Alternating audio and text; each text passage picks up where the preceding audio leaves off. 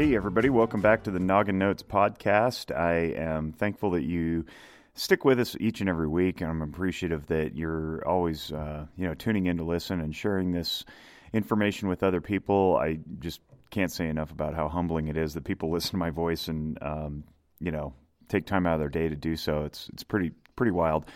Uh, we've uh, been a little inconsistent lately. Went out of town for one week, and then last week, just uh, life happens sometimes. I got really busy, got carried away, and then when I sat down to record, kids were screaming, and uh, they they didn't stop. And that's just part of the part of the nature of doing stuff at your home uh, is that you you got home life uh, sometimes having its own ideas and plans. So.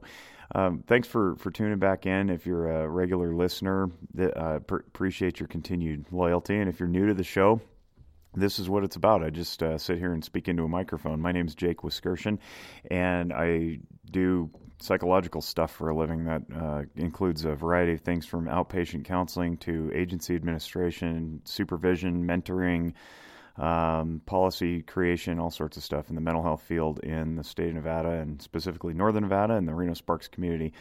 I co own and operate an outpatient agency called Zephyr Wellness, and I'm proud to say that Zephyr is uh, expanded into Sparks, and we are having a grand opening on October 22nd. That's a Monday from 4 to 6 p.m. We're going to have some light refreshments, and most of the staff will be on hand to answer questions that you may have about what it's like to enter into counseling, uh, what it's like to uh, interact, how you might know that you've recovered from whatever you're struggling with.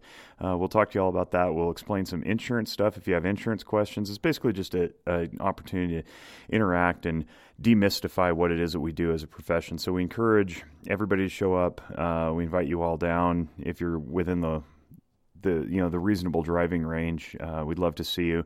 Please do RSVP to Stephanie uh, S T E P H A N I E Stephanie at zephyrwellness.org so that we can get a reasonable head count so we can predict how many uh, cocktail weenies and muffins we need to buy from from Costco. but uh, uh, we'd love to see you there. Four to six p.m. October twenty second. That's a that's a Monday afternoon. And uh, we're thankful to the Chamber of Commerce uh, here in Reno Sparks area t- for promoting this as well. So, um, this this week's episode is about procrastination. I am not going to explain anymore because I explain that in the podcast itself. As always, we thank you for your listenership. Uh, please share this with other people. That way, they can uh, benefit as well, and it's uh, it's free. And so, uh, feel free to share around. If you don't have the app Noggin Notes, please do download the app. It's a great way to track your thoughts and feelings and create a timeline for yourself, so you can gain some personal wisdom and insight if you're just a podcast listener, check out the app. And if you're listening to the podcast on the app, I encourage you to keep using it. For now, just uh, enjoy what I have to say about procrastination. Thanks for listening. Everybody listening who struggles with procrastination, please raise your hand. Or just wait to raise your hand and then do it later because you're too busy doing something else right now.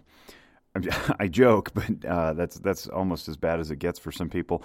For, coming from a guy who's procrastinated since he was mm, six or seven years old and is now over the hill, I can certainly personally attest to the uh, to the negative impacts of procrastination.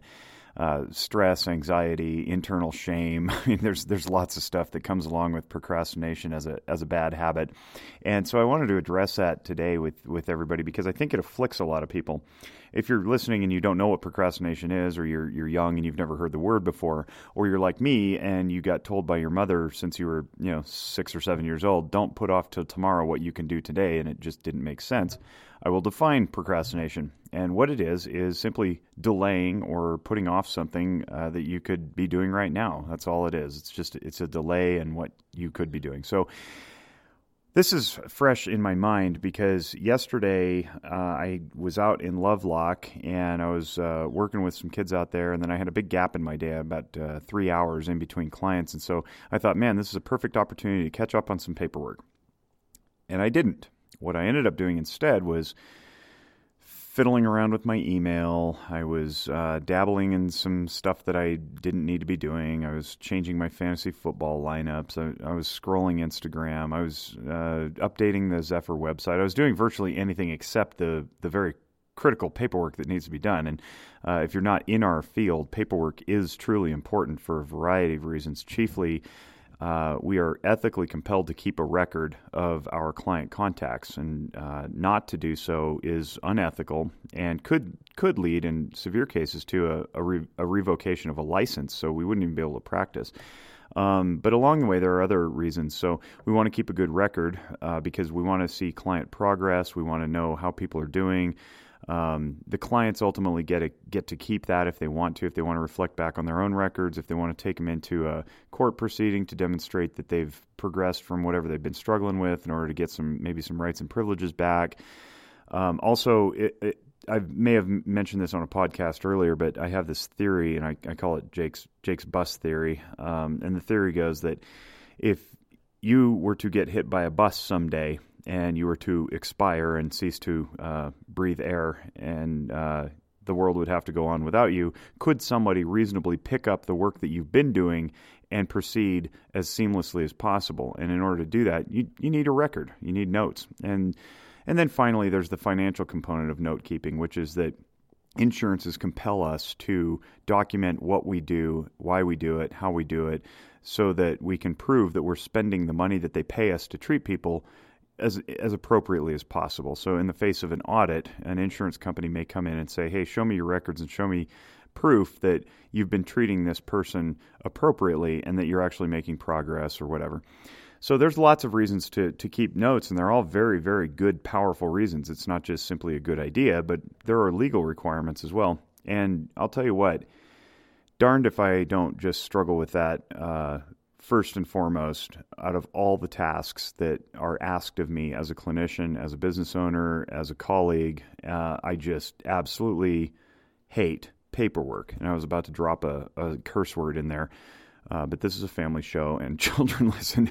But that's how badly I despise doing paperwork. So, despite all the um, motivations that I have to complete my notes, I just don't do it, and I'll find almost any reason to avoid it. And consequently, I'm you know I'm a couple weeks behind usually on on my notes, which isn't too bad. But if I were to get hit by a bus today, first of all, a lot of people would be very sad. I, I would hope, um, but but also uh, I don't know that anybody could reasonably pick up my my client files and proceed in my absence uh, seamlessly, simply because there'd be information lacking for the last, you know, one to two sessions.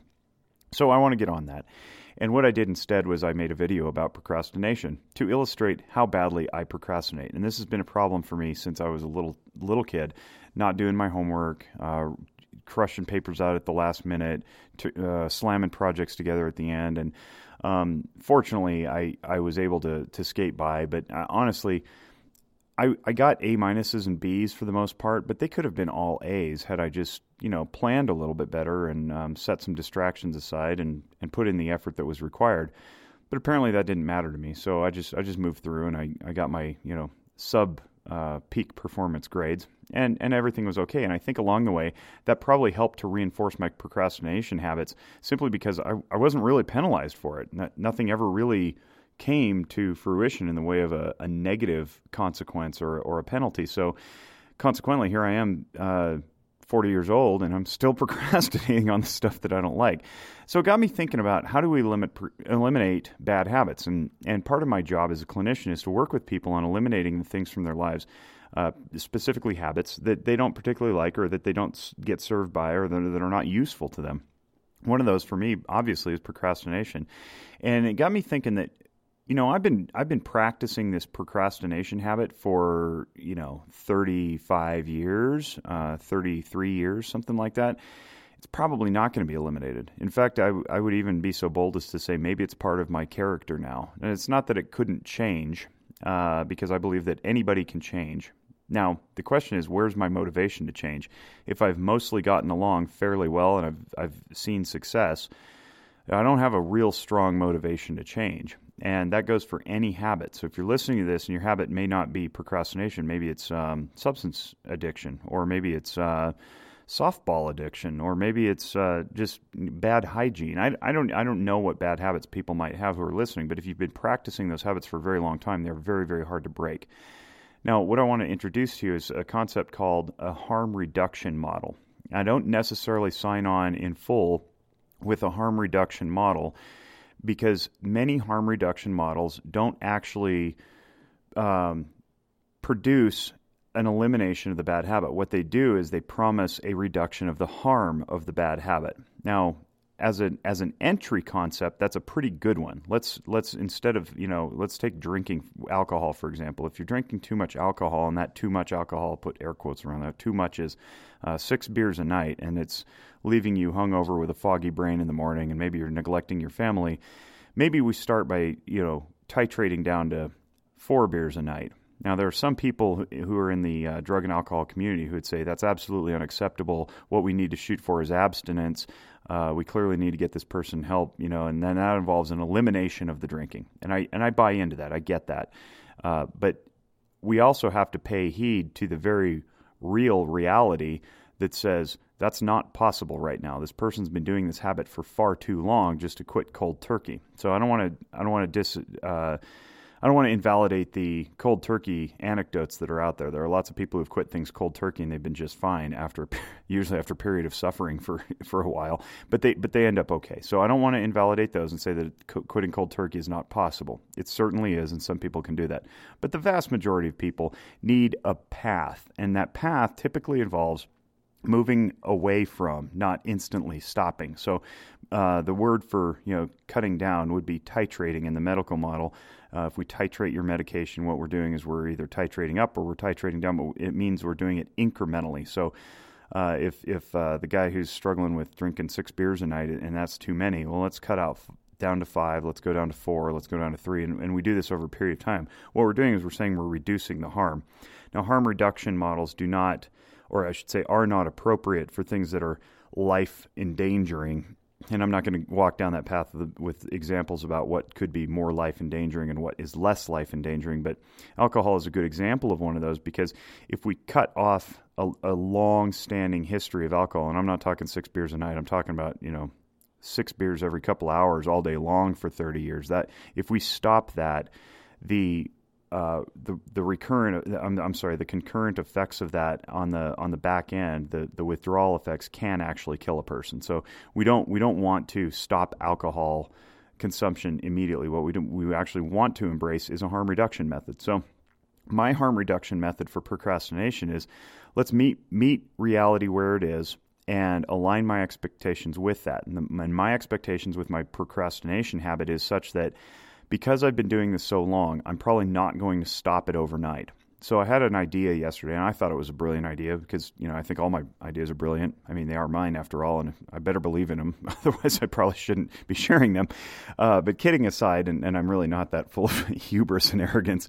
Um, but I thought this idea was kind of a cool one, and I shared it in the in the very brief YouTube video, which is uh, let's let's acknowledge the procrastination probably as an indicator of something. It's either an indicator of burnout, stress, um, displeasure, uh, lack of enthusiasm, uh, lack of buy-in, lack of interest, uh, all sorts of things that probably indicate that what I'm supposed to be doing doesn't exactly thrill me. So I'll pull from anywhere just to just to get myself away from it.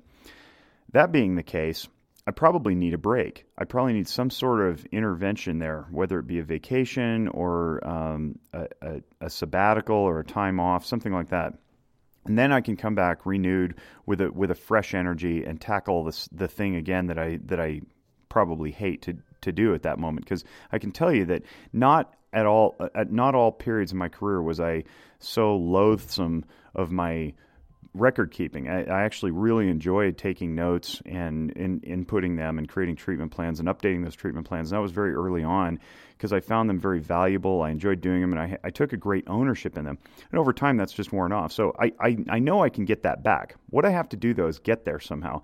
So my idea was procrastinate with intentionality. So what I did is I, I did the video. I did something that I knew was going to make me feel at least productive about what I was doing that day. So I didn't look back and and say, "Wow, I had this three hours that I just ended up blowing on."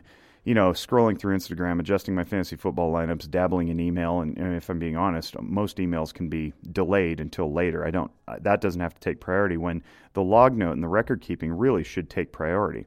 So in if I'm going to procrastinate and I know I need a break and I know I need a refresher, I can either tackle something that has equal importance, like um, you know filling out policies for for Zephyr, you know updating my employee manual, updating our intake packet, um, uh, signing contracts, evaluating agreements, that kind of thing. That's all very valuable also. But I want to do it intentionally and I want to put brackets around that in a time frame such as all right, so I don't want to do my log notes. I know that I, I detest them. I can at least acknowledge that rather than unconsciously avoiding it and saying, what I will do is because I don't want to do my log notes now, I get a little bit of a fuzzy brain. I'm, I'm a little bit burned out today. What I'll do is I'll say, I'll do my log notes in one hour. But in the next hour, I will specifically focus on, and then I'll pick something. I'll either, maybe I'll go to the gym. Uh, I happen to be in Lovelock, so my gym's not in Lovelock yesterday. But I might go to the gym. I might take a walk around the block. Um, I might I might record a YouTube video and then maybe even edit and upload that video. I might work on some other project, but I'm not going to spend it frivolously, and I'm going to put a, a very strong parameter about around what I'm going to do. So I'm not just going to go walking around the block because then it might turn into two blocks and it might turn into three blocks, and then uh, before I know it, I'm I've, I've, now I'm using the walking time as procrastinating or the gym time as procrastination.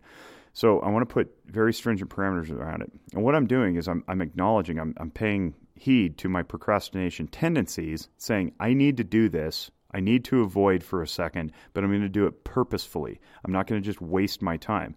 So then what I can do is when I'm done with that, I can let go of the thing that I was using to distract myself, return with full focus and attention on the thing I didn't like in the first place, in this case, my log notes, and then work through it. So it's a little bit of a harm reduction model for procrastination. The idea being that at some point, I might catch up on all my notes, catch up on all my paperwork, and then I can take my vacation because I can't, I, I, don't do anybody any favors by taking a vacation with work hanging uh, out there with, with loose ends untied and, and so forth. So I want to I want to make sure that I finish my tasks and then take my break so that I can become refreshed. So the idea is that we can procrastinate with intent. We can procrastinate with purpose. Now, if if you're listening and you're saying, Jake, it just sounds like you're rationalizing, you're you know you're doing some mental acrobatics to explain away your bad habit. Perhaps perhaps. But I'm but I'm also paying heed to the very uh, problematic nature of my procrastination by saying, look, I, I recognize this is an issue, but at least what I can do is, if I'm going to do it, I can do it well. I can procrastinate well and and still produce something of value, at least to to the public or to me or whatnot, knowing that I will get to the log notes at another time. So as it turns out, I did do that. I, I implemented that that strategy, and today, uh, one day later. I sat down and I caught up on almost all of my log notes. And in the middle of it, I just kind of got a little burned out. I was staring at my computer screen and my eyes were going crossed. And I said, you know what? I need to do a podcast about this. The the three minute or three and a half minute YouTube video I did was was nice, but this really needs to be shared in a podcast format in a little bit longer form. So I just decided to jump on the microphone and do this and compare it to the harm reduction models that we see typically in the substance abuse realm and, and some other uh, interventions that, that we that we experience in our uh, counseling profession. So um, I hope this works for you, and if it doesn't, uh, that's fine. I accept hate mail too, but I also uh, really enjoy the banter that comes with people emailing or texting saying, "Hey, you know, uh, you, you covered this. I liked it, but did you also consider this other angle? And and um, I, I find that very useful because it helps develop me also as a person. So when you guys write in to the info at nogginnotes.com or info at zephyrwellness.org accounts, I, I can receive that information and, and it helps make me a better clinician. It helps certainly helps improve my podcasts so that I can consider multiple angles of this. And um, and if and if you think I'm full of prunes, you can you can say that too, and that's that's fine, and I'll I'll uh, I'll take that with uh, with some some measure of of uh, understanding as well. So. Um, please share this. If you don't like it, let me know. If you do like it, let me know that. If you think it needs to be augmented or uh, changed, please please let me know. This theory just popped into my head yesterday. It's still brand new. I'm still trying to develop it, and like most theories, I think that they deserve a good robust flexing out and uh, consideration by other people. So I hope to bounce this off the listening audience and uh, get some get some feedback. Honestly, so if you think that uh, procrastination with purpose is is a reasonable substitute for mindless procrastination uh, while we're still working toward getting rid of procrastination altogether, please let me know what you think, and uh, I'll be happy to to take that in and, and consider it. As always, I uh, thank you on behalf of the Zephyr Wellness family and the Noggin Notes team. And as always, I wish you great mental wellness. Thanks for listening. I'll catch you back next time. Bye bye.